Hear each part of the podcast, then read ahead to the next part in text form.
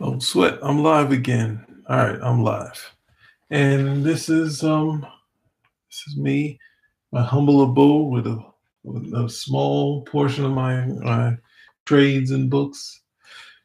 All right, I, I think I spoiled um the Wonder Woman 1984 for myself because I saw an evangelist in the book in the movie, and I said, "Wait a second, there's this book, Wonder Woman: Gods and Goddesses by John Byrne." And it has her facing off against a um, a um, evangelist, a television evangelist, a woman named uh, Rebecca Chandler. It has all the cast from John Byrne's run, which is uh, Mike Schorr, um, Helen Helena Sandsmark, Cassie Sandsmark, and there's also a priest called Father Morris, who um, who is has a crisis of faith and is struggling with Wonder Woman having met her gods and he's seeing all the suffering that happens on this earth. So he has a question for Wonder Woman. So I did it, I read it again, I polished it off. And then I said to myself, when you have a novel, there's so much stuff you can do. Uh, in this story that takes place in Gateway City, there's um, the city officials, the effect that this evangelist that's going against Wonder Woman has, all the stuff that happens to in this city, the, the larger cast, and there's also a um, benefactor, which his name is uh, Stephen Ramsey, who's also in the story. So there's all these characters that are in here.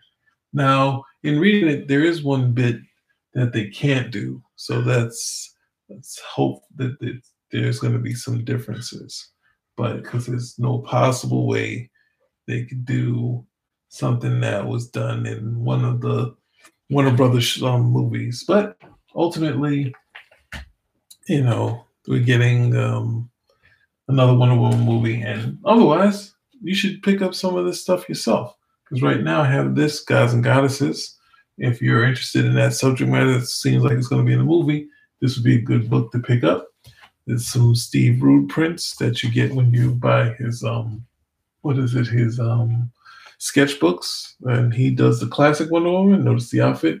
Now it's interesting. There's the current, the John Byrne sort of outfit that is similar in style to where um, Alex Ross took the car- the costume because uh, he doesn't do it like this. He does it more where the girdle part connects to the the WW bird insignia. So ultimately, the last thing I got is, of course, Wonder Woman versus Superman.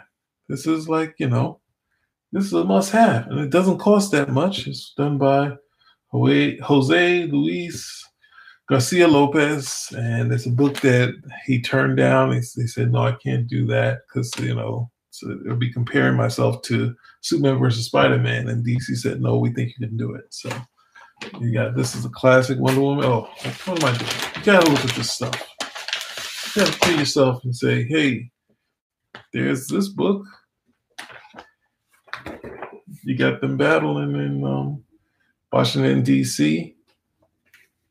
And I mean, besides all the classic art that's in here, when finally Wonder Woman, the concept is meeting the art before one. Well, obviously, there's also um, Ross Andru who did some classic stuff, Gene Colan, and uh, a host of different artists that had done some great stuff. Besides what came later with George Perez, John Byrne, Mike Dio, Dado, um, Jr., um, Phil Jimenez. So there's a ton of there's a lot of books that you can go out and get. So there's some of which I have besides the comics that I have of the Perez run and the Byrne run. So